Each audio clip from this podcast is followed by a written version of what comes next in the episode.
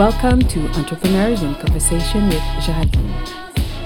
Each week, I sit down with entrepreneurs, innovators, and creators from around the world who share fascinating views, stories, and expert advice on start and grow a business from A to Z. Enjoy the show. In this episode, and particularly if you've been in the trenches a long time and you do something new, they, you know, I can't tell you how many people have given me the old proverb, which is another proverb the first through the door gets the most bloody.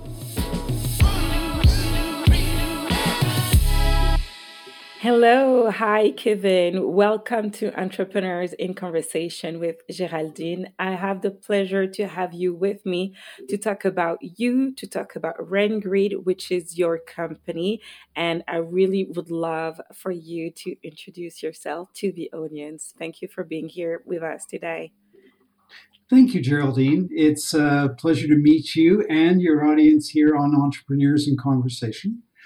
Uh, who can I say I am? I am Kevin Mercer. I am the founding um, CEO of, or the co founding CEO of RainGrid. Um, mm-hmm. We are a climate adaptation resilience firm uh, mm-hmm. working in the, uh, I guess, clean water. Uh, climate resilience side of, uh, of civic infrastructure. Mm-hmm, mm-hmm. That's, I mean, that's a very particular industry that is very dear to my heart because, like, one of my previous venture was in is was actually in that industry, and so that's why I'm super excited to have you to discuss actually all the challenges and successes that we are, you know, facing in this industry.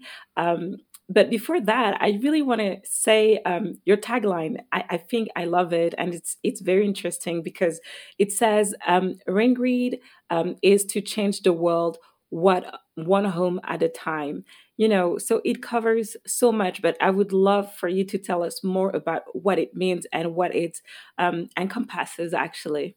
Sure. Okay, I'll build it backwards for you. I'll deconstruct the reality the, the deconstruction is that homes uh, in water uh, or in the, the world of climate um, are a reflection of their rooftops. Mm-hmm. And in a city, in the average city globally, residential rooftops represent the largest individual impermeable area. Mm-hmm. So when I'm a raindrop and I'm falling out of the sky, uh, the chances that I hit a residential rooftop when I hit something solid in a city are 47% of the total amount of area. Mm-hmm. So, um, RainGrid uh, evolved out of a uh, an NGO that mm-hmm. worked on urban watershed or in particular river restoration. Mm-hmm. And our focus um, of that group was to restore, you know, urban forests, uh, make trails to get people down into watersheds, get them to understand their connection to the river. Mm-hmm. There was a small group of us within that group called the Task Force to Bring Back the Don mm-hmm. that wanted to protect the water quality of the river. Mm-hmm. Um, and it quickly became clear that what made the river uh, polluted was stormwater runoff. And where does stormwater fall but everywhere outside of the river itself? And in a city, that's largely on residential properties.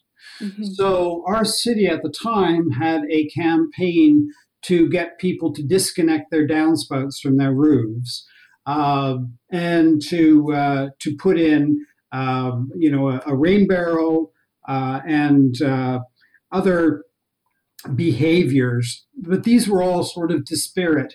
Uh, they weren't all put together in a, cam- in a singular campaign. Mm-hmm. So a group of us formed an NGO uh, to do community based social marketing uh, to educate people about their connection of their home to their river mm-hmm. and the impact that their homes had on their on, on urban rivers and, and uh, water quality. So that was the five things you can do for the Don campaign, and it became a um, a, successful, uh, in effect, marketing arm of of the, the city that we worked in at the time to to get people to, to take up civic programs. So the five things were disconnect your downspouts, don't use toxic substances on your property like pesticides and salt and fertilizer, um, reduce your, your demand for potable water. Um, uh, let's see, hold on, uh, naturalize your property and get involved with your neighbors to learn more about how your home is connected to your watershed. Mm-hmm. So that campaign we did that campaign in Toronto, we did it in Ottawa, and then we got a phone call one day from uh, a, a uh, an organization in Pittsburgh, Pennsylvania, and they wanted us to demonstrate the value of rain barrels mm-hmm. alone. Mm-hmm. They, their their mission was to say what what value does do rain barrels have in this new world of green infrastructure? So this is way back in the the 90s when we started, and eventually this is in the early 2000s.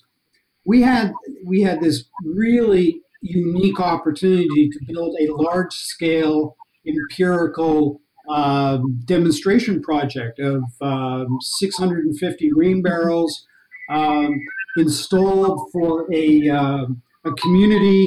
And uh, I forgot to turn off my phone. Sorry. Um, and and you know, to have that evaluated uh, in terms of its impact on a receiving water body, combined sewer overflows, and um, you know the the, uh, the, in effect the overall water quality. Mm-hmm. That program called the Nine Mile Run Rain Barrel Initiative actually demonstrated that if you take one cubic meter of water off a residential rooftop and keep it out of the sewer system, you have a significant impact on sewer flows, uh, water, you know, receiving water quality, and reduction of combined sewer overflows. Mm-hmm. Um, while we were doing that campaign, somebody actually donated a rain barrel mold to mm-hmm. us. So we, a bunch of, of hot headed environmentalists, suddenly became owners of the means of production, for lack of a better term. Uh, we started to manufacture a, a cistern and do campaigns around what good rain barrel programs mm-hmm. were. And that's what's important is that it's not that rain barrel programs weren't common. Good ones were. So people would put out any little tiny thing like, you know, 40 gallon um, repurposed drums, stick them under their downspout, and say that they were doing a, you know, stormwater campaign and a water conservation campaign. The truth of the matter is they were accomplishing mm-hmm. nothing um, because, as, as one of my mentors said early in uh, my career, he said, that's tinkering at the edges. You need to make substantive change. What was unique about the Nine Mile Run project was they actually measured what substantive change looked like. So they said up to 40% of, unless you do 40% or more of the homes in a neighborhood or a sewer shed, you're not really having significant mm-hmm. impacts. And the key is to do a, in effect, a house by house utility approach. So that's a long way of answering your question. One house at a time in a multiplicity throughout a, a watershed actually accomplishes mm-hmm. almost the same thing as what cities spend extremely large sums of money building, which is combined sewer tunnel mm-hmm. systems. So whether you're Washington, D.C., or Toronto, or Chicago, most cities have sewer systems that are not sufficient to the uh, growth of the city, to the um, the influx of rain, in other words, called infill and infiltration, mm-hmm. um, and and they overflow. So as climate change intensifies rain rainfall, um, we get a lot more combined sewer overflows. So they build giant detention infrastructure. Mm-hmm. By putting a cubic meter or more of storage on every individual house, you can obviate the need to make that infrastructure huge. And you also provide uh, resilience. So if 10% of your rain barrels don't work, that's different than if your one tunnel doesn't mm-hmm. work. Yeah, I, I mean, we've seen. Um, I was looking at cases like, um, you know, the overflow that we saw in London a couple years ago. That was really impactful in terms of you know millions of dollars, you know, spent in order to fix it. That was pretty, mm-hmm. um, pretty crazy, if you pass me the expression. Now you are trying to change an industry, working towards that goal, but you have um, values that are aligned with the 12 goals of the United Nations, right? So, um, correct me if I'm wrong. Um, anything infrastructure, um, anything water and sustainable. Am I right? Our, our SDG uh, goals are um, water, climate, community, and infrastructure. Okay. Um, so we we were uh, RainGrid was selected uh, as illustrative of um, what any global city could do around meeting its SDGs in water, climate, infrastructure, and community. Particularly because we took such a unique approach to smart water mm-hmm. management. Mm-hmm. Um, there are almost no companies dedicated to working at the residential property level. Yes, yes, indeed. But actually, why is that? Why is that there's few, like so little, you know, companies that dedicate their time and effort in order to solve that problem? Because it is one. It, it is, well, as I said earlier, it, it's such a large area of a city, but cities tend to spend money on the big bang for the buck thing. So they, they tend to naturally work with commercial properties which are larger. So they have to do fewer of mm-hmm. them to supposedly get a bigger mm-hmm. impact for their green infrastructure applications, whether that's green roofs or blue roofs or permeable paving or rain gardens, etc. Plus, there's a problem that when you put civic infrastructure on private property, it turns out there isn't a business model that supports that implementation. Mm-hmm. So, what we learned through our experience building rain barrel programs for cities is that people will not buy green infrastructure mm-hmm. uh, out of the goodness of their heart, although there's an assumption that they will, and it's a false assumption. Mm-hmm. People say they want to do green mm-hmm. things, and they may take an effort to do them. But the scope and scale of what we need to tackle climate change in our cities requires a comprehensive mm-hmm. effort, and it ought to be utilitized. Mm-hmm. The problem is that when you work on people's properties, you're asking them to do you a favor.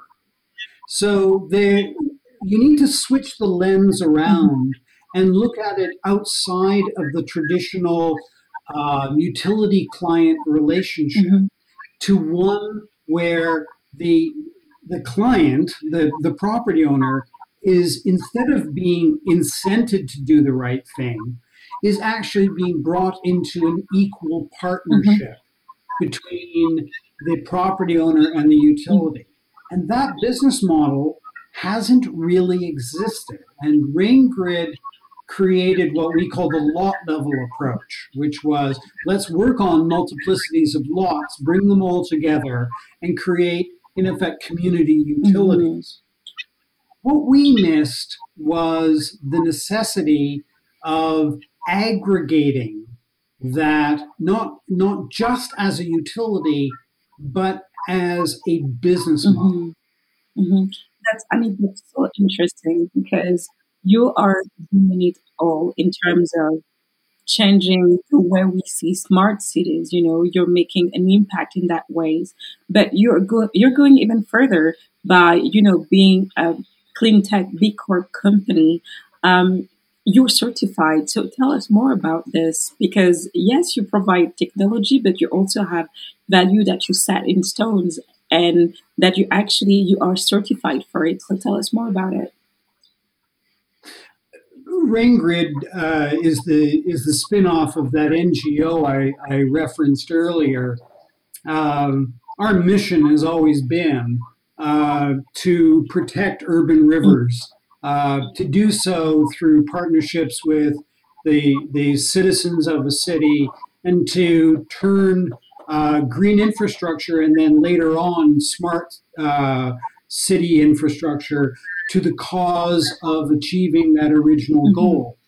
Uh, my team, uh, the members of my team suggested back in 2014 that we apply to be a B mm-hmm. Corp. Mm-hmm. And so we went through the very detailed, long process of applying to be a B Corp. My original response when my team asked me, you know, uh, why we hadn't applied to be a B Corp was I don't need anyone else's validation of what it is we're doing. We already have a mission that's right. We already have a a a practice of doing so. I mean, you know, it, it we live what our our values mm-hmm. are. Mm-hmm. so to prove that, you know, as, as anyone says, yeah, you can say that, but you have to prove it. So we actually applied. Um, and we, we wrote all the, the application. I hated it. And if it weren't for my team, it wouldn't have gotten done. But we applied and they gave us a B Corp certification. And what was interesting is we discovered later that the average B Corp is 95 out of 200. Mm-hmm. Uh, I think I have that top figure right. I may be wrong. But we got 132. Mm-hmm. Um, and that was that was our first year. So um, all of our principles, all we did was write our principles into our application. You know, this is what we did. I bike to work every day and things like that. Um, it, wasn't difficult for us. And, and so what really surprised us is we won best in the world in both environmental and overall mm-hmm. uh, in our first year. And they gave us the nice little wooden medallion uh, and a party, and that was that. And then a year later, they said, "Well, it's time to recertify," and I went, "Oh my God, I have to go through that whole process again." I'm not doing it. and I, I sent them a letter that said, "Respectfully declined. Thank you very much." Click, and that was mm-hmm. that. Um, it, you know, B B Corp. I, I, I would strongly encourage any company isn't uh, mission driven in an obvious way to be a B Corp. Mm-hmm. Um, but for RainGrid, our bon- we wear our bona fides on our sleeve every single mm-hmm. day. Um, and and you know we try our damnedest to run a sustainable mm-hmm. business mm-hmm. um, being that a we're a manufacturer of plastic cisterns which of course we required being 100% recycled. Um, you know, we, we maximized to our greatest ability uh, uh, vendor responsibility, i.e., you know, extended producer responsibility for, you know, if your rain barrel breaks, we'll take it back. Mm-hmm and we'll send it back to the plant and that sort of thing. So, I mean, there's a lot. I don't want to say that we are greater than just. It's just that we just try our mm-hmm. best. Like everybody, of course. And I think that's what matters at the end of the day.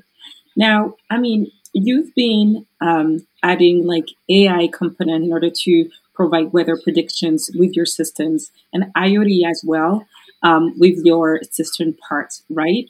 So now you yes. are a business with a great impact in terms of society values and of course environment right? But how, thank you. but how do you scale an entity like yours?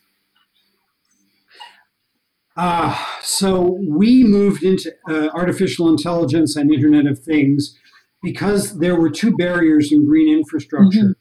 Mm-hmm. um, as i mentioned earlier anybody thought that if they stuck the smallest or whatever size um, uh, you know container under a downspout, they were doing stormwater management and and uh, water conservation, and and it wasn't true. So volume in the world of rain is king, um, but operations are next. So the reason that that property based um, uh, you know, small scale uh, green infrastructure was was uh, belittled by the engineering community is because of two things. One is it wasn't uh, aggregated and it wasn't maintained. Mm-hmm. So the engineers would say, yeah, you can't prove you're actually having the impact you're ha- you presume you're mm-hmm. having. And it's just not enough on a small mm-hmm. scale.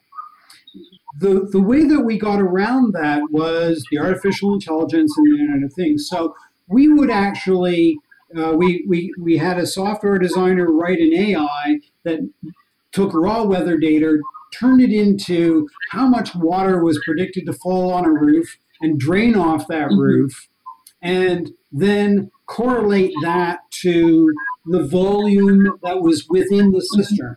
So obviously, if a, a, cistern or a rain barrel is full when it rains the next time, then it's useless. So people weren't maintaining their rain barrels, i.e., it's not just keeping them clean, they were emptying them.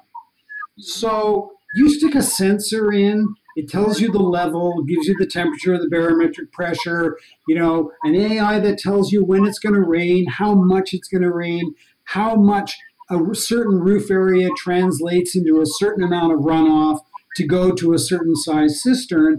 And you say, okay, AI, tell the IoT to open that valve to drain itself 24 hours before it's going to rain.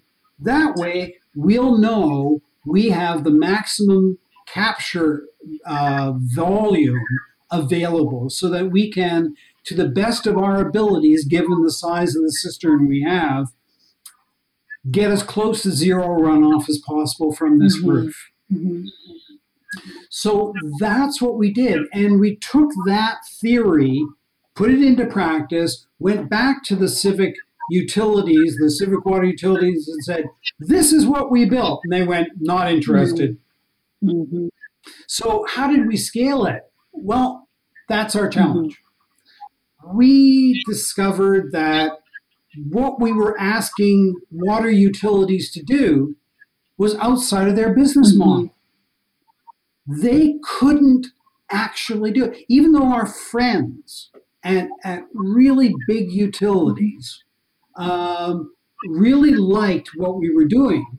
When it when push came to shove, the whole concept of a utility putting out a requirement that property owners on disparate basis, like house by house by house by house, have intelligent rainwater harvesting installed on their property.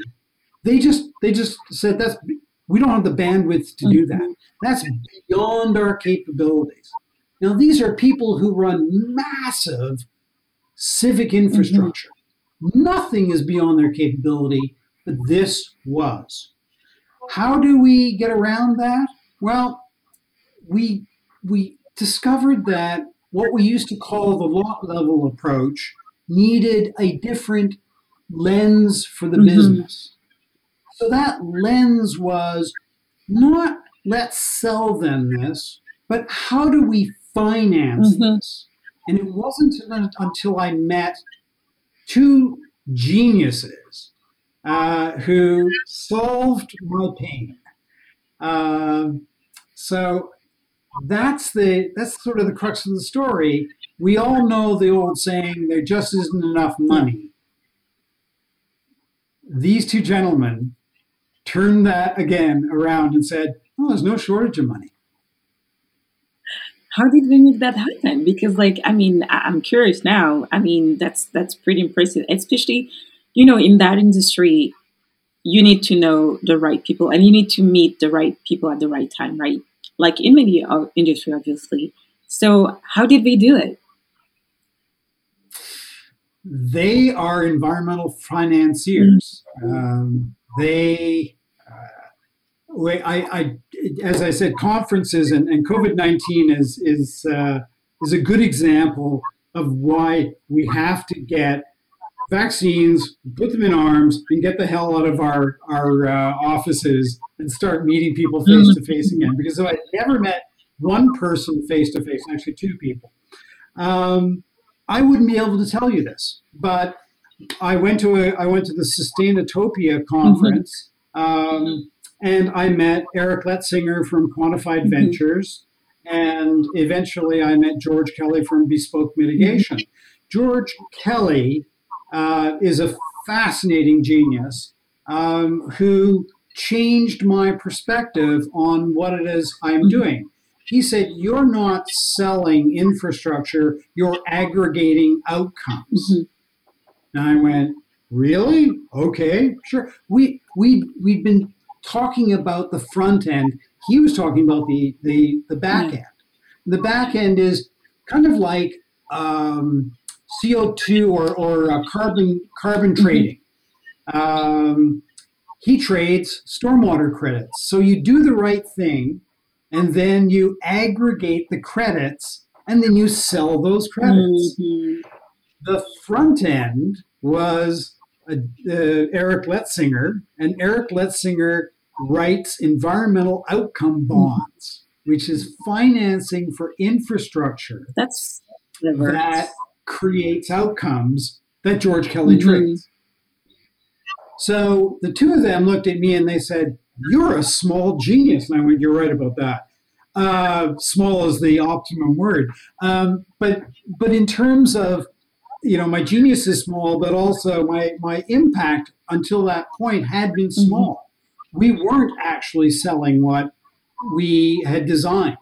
Um, despite our best of intentions, despite not being a shrinking violet, um, it was one step over the line for the utilities to do what what uh, Letsinger and Kelly eventually renamed um, aggregated rain grid networks. We had been calling it the stormwater smart grid. They looked at me and said that could be generic. That's anything.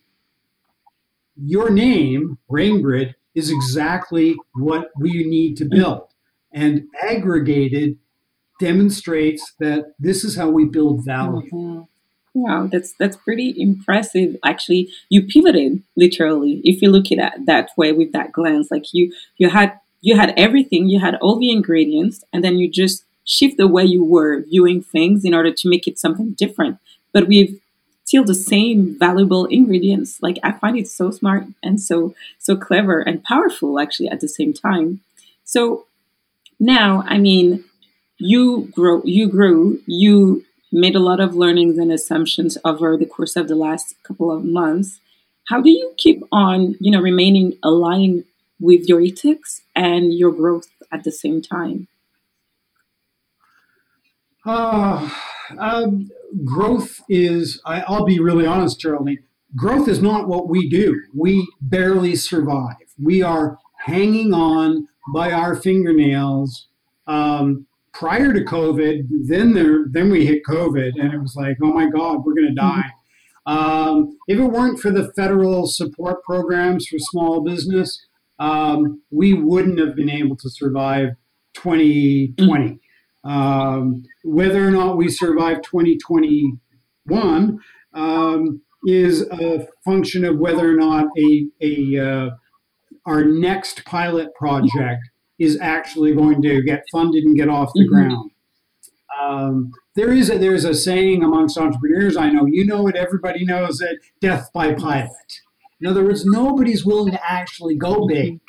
Uh, they all want to see you demonstrate your technology or demonstrate this or or I'll, I'll buy one and if it works I'll buy 20 or whatever. Um, you know, when I started RainGrid, uh, a, a, a friend of mine said, wow, you just added three zeros to your world. You've gone from working in the hundreds of thousands to the millions. And I said, well, don't talk too fast. The, first time somebody actually signs a check and says, I want to buy, you know, a thousand rain grid systems, you know, uh, which which at, at a certain point we valued at, you know, I can't remember, it was $3 million or something. Uh, and it turned out we were low. Uh, but but nonetheless, there's a huge difference between writing a check for three hundred thousand dollars, which is what uh, a thousand uh, rain barrels Mhm. cost, versus uh, you know, a thousand smart systems and cisterns, which would be a million, you know, three million Mhm. dollars. So in other words, three zeros. Um, and and it, how how have we aligned our values with that? What's what's interesting about our values is that I mean, there's a, there are a whole lot of moving parts that I'm not talking about. Obviously, you have to make technology. You have to buy, you know, electrically actuated valves, etc. Um, I could tell you horror stories that the electrically actuated valves that we sourced out of China that were supposed to be weatherproof turned out to not be weatherproof. And the first three pilots we put on the ground are sitting there fallow in the field because all the valves rotted Mm. um, or the you know the the really expensive uh, pressure transducer valves that we or not um, sensors that we bought for our first pilot project didn't last through the first winter. Mm. Um, we learned, I learned the lesson. We learned the lesson, I suppose, that somebody who who worked in technology told me when I started RainGrid. He said, when you put technology in the field, you should expect 100% of it to fail within the first five Yeah. years. And I just looked at him and I said, no, that's not going to happen to us. We're, we're going we're gonna do it right. Well, he was right. 100% of our of our second pilot lies in the Yeah. field dead. Yeah. And it's as though we never got paid for it because we'd have to go out and rebuild it on our own dime. And we're we're just not financially capable of doing Mhm. that. So we keep we keep looking, you know, for more money, more money, etc. And and being that I came out of the NGO world, you know, the, there's a fabulous lesson is that I, I was much happier as a poor NGO executive director than I am as a CEO of a company. Um, you know, I I had I don't know what it is. I had far more resources. I had far more value. The the conversation is that uh, venture capital hates infrastructure. It takes too long to pay off. If I were doing a parking Mhm. app for your phone, they'd love to invest in that kind of stuff because the turnover is so rapid. Um, real physical infrastructure change is they just don't have the stomach for Mhm. that. That's civic governmental uh, infrastructure. And I think what's important in the in the entrepreneurial world is that if you're going into infrastructure and you're not already, you know, Wood or Jacobs or you know, uh, you know, any of the big engineering firms, you don't stand a chance um, because they're not going to buy it from Mhm. you, or they're going to buy it at a huge discount, or or or or so many Mhm. things, or, or they'll ask you to do one. So many factors. Um, that's that's quite challenging. I have to admit that. So, but you, um, even though you came along, you know, a very long process to be where you are. Um, what are the next milestones that you will define um, that will be the most important for you um, within the next couple of months or years? Like, is it more revenues? Is it more people? Is it more impact? What is the most important? the most important thing is people. Mhm. Um, I, I owe RainGrid to a totally unsung hero named Igor Yereman, who was my full stack um, software developer. Uh, I would sit down with Igor Yereman and I would say, I want things to do X, Y, and Z.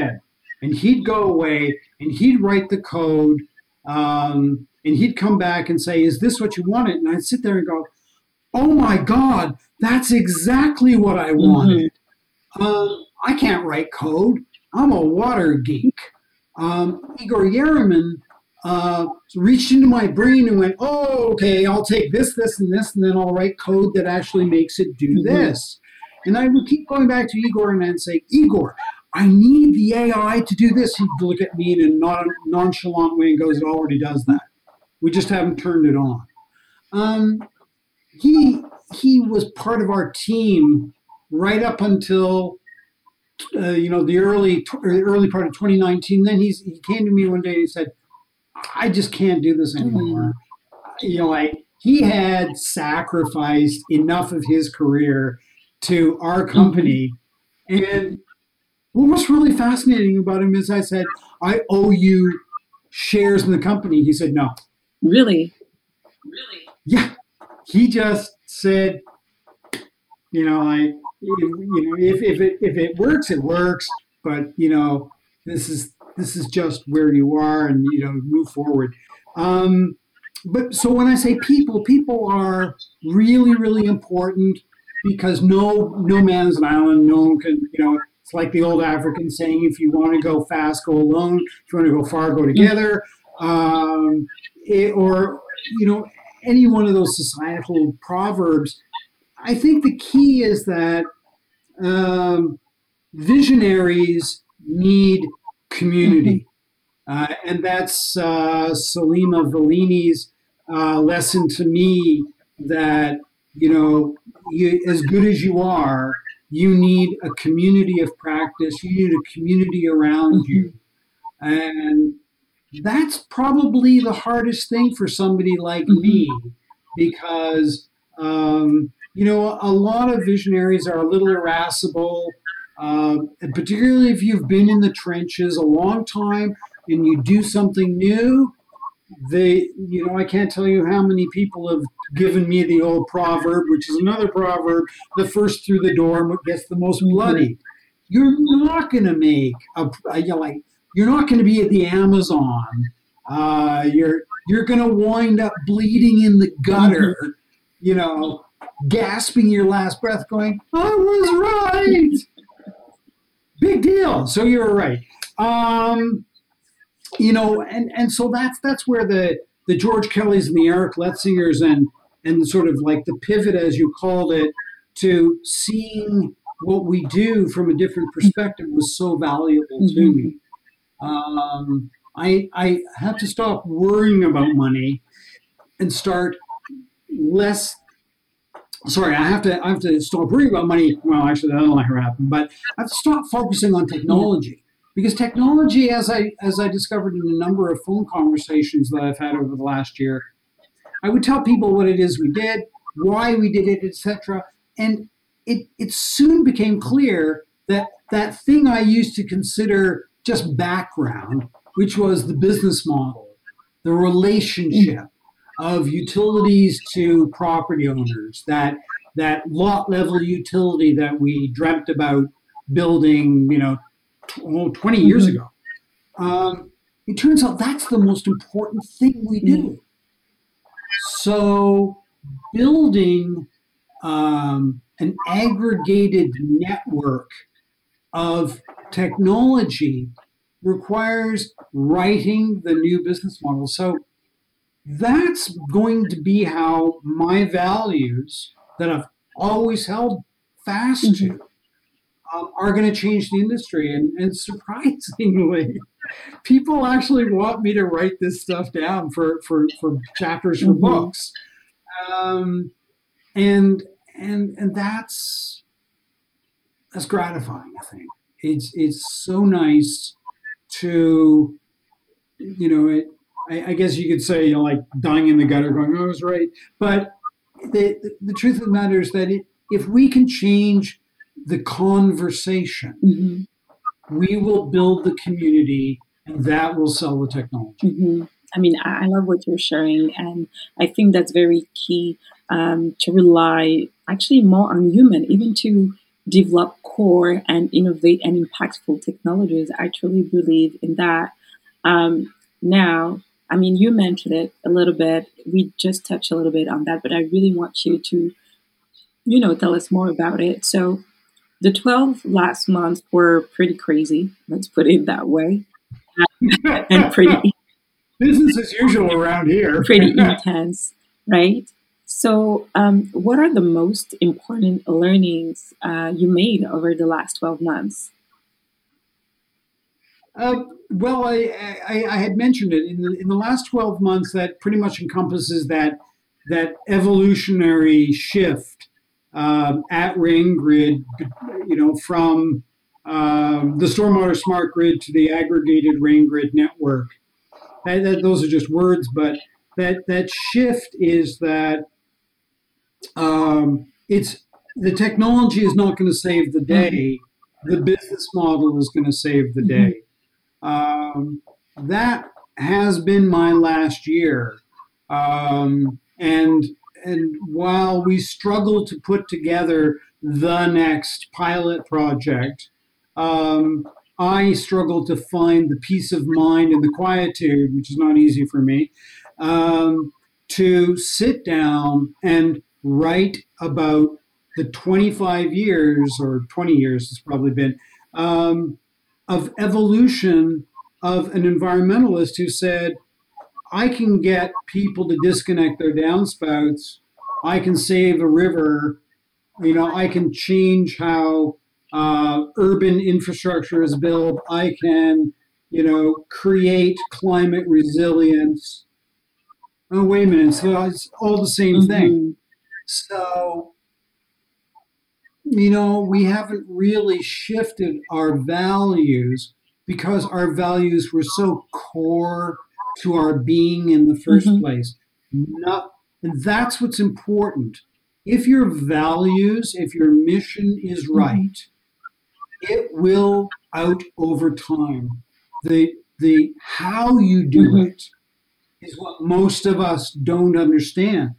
I don't know how to run a business. I just started running one. Um, I, you know, I don't, I don't have a professional engineering degree. I'm just a specialist in stormwater mm-hmm. management. Mm-hmm. Um, I wouldn't know software code if it bit me. I just run an AI IoT company. Mm-hmm. Um, I'm a loser uh, at, at anything except having these core values that saw a way that we should be doing things different in our cities. Mm-hmm. I have one more question for you today, Kevin. So, I mean, can you tell us where do you see smart cities within the next decade? I don't think a decade's not long enough if we continue at the pace where we are now. But where I, I, where I think we all want to see smart cities within 10 years is shifting from core centralized infrastructure into intelligent, um, distributed, decentralized, aggregated. That's a, a reflection of a conversation that I think is out there. People are trying to find a word mm-hmm. for it. Um, you know, I to me, I want to be conventional. Mm-hmm. That's where I think what's different. So where we need to be is is to bring down the barriers that the applications apply mm-hmm. to. Um, so, in my little world of urban stormwater and and climate change, and and you know if I can if, if I can just open a, a bracket on this one, when I started working in in stormwater, my friends who worked in climate change used to say that carbon was global, water was local. Um, and I didn't have enough wherewithal or confidence at the time to have a good riposte to them. But the truth of the matter is that they were wrong. Mm. Um, rain is global. It rains everywhere. It either is a function, and climate change is a function of whether you get more rain than you wanted or less rain than you mm-hmm. wanted. And, and that variability. So, working in rain is actually working in climate change as much or more than working in carbon. Mm-hmm. Uh, carbon's a mitigative issue. We are uh, the where the rubber hits the road, for lack of a better term, or more to the point, where the raindrop hits the earth. Um, so, so the key is that cities, in in my small world of urban rain infrastructure, um, I I see smart. I see cities adopting smart infrastructure mm-hmm. and decentralized smart infrastructure, much like solar panels. So the the distributed or aggregated, I, I, I love the word aggregated, so I want to go with it, is that the aggregated rain harvesting world is like the solar panel world of 15 years ago. You know, there were a whole bunch of solar uh, advocates who beat their heads against the utility wall for a long time, and then the utilities woke up and went, you know, it was the feed-in tariff world. So we need a feed-in tariff for water, one that recognizes that what happens on an individual property actually benefits the public mm-hmm. good. If I do something on my property, uh, the insurance folks love to say, "Oh, you're protecting your property." Rubbish me, my neighbors, all of us, we protect one another's mm. properties. And it's the community of practice that a community represents that an aggregated infrastructure of small devices intelligently mm-hmm. managed mm-hmm. that takes the responsibility out of the hands of the property owner. One of the things I didn't mention, by the way, is that the the evolution of Rain Grid was that we, as I said, we were trying to sell stuff to mm-hmm. cities. Now we realize we don't need to sell things to cities. We need to tell them we'll do it for you. We'll finance it, we'll install it, we'll maintain it. No, sorry, we'll finance it, we'll install it, we'll operate it, and we'll maintain mm-hmm. it. And we'll just send you the bill. Yeah. And then you can put that bill on your operations uh, you know ledger as opposed to your capital infrastructure mm-hmm. ledger. But this make no make no mistake about it is your infrastructure. This is aggregated, uh, you know, small infrastructure, but it's asset managed mm-hmm. infrastructure. Mm-hmm. So that's, I think, in a very long way, the kernel of the answer is asset managed civic infrastructure on private property operated in real time in a partnership with property mm-hmm. owners. Five things. Thanks, Kevin, for being with us today. I mean, you shared so much about how you kind of outsmart, you know, the industry and how you pivoted like in a very short, very short ways of over the last couple of months. I mean, it's pretty amazing. I'm looking forward to, you know, everything that's going to come your way. And if you have one more final, you know, word that you'd like to share with the community, please do. Wow. Uh, boy, talk about being put on the spot. um, there is no endpoint more valuable than achieving substantive, sustainable change. Mm-hmm. Um, and a life's work. Very few of us are fortunate enough to have a life's work. Uh, if you have it, if you have the passion, don't let that passion be dimmed by people who don't see the mm-hmm. flame. I love that. I love that. Thank you for being with us today. It's been my pleasure. Thank you, Geraldine, and thank you for your audience. This is the end of the show. Share the show with your community. Make sure to listen to the next episode on Spotify, iTunes, Stitchers, and Anchor, and more. Follow us on Instagram at ecg.podcast and me, Geraldine JP. Follow me on Twitter, LinkedIn, and Instagram. See you next time.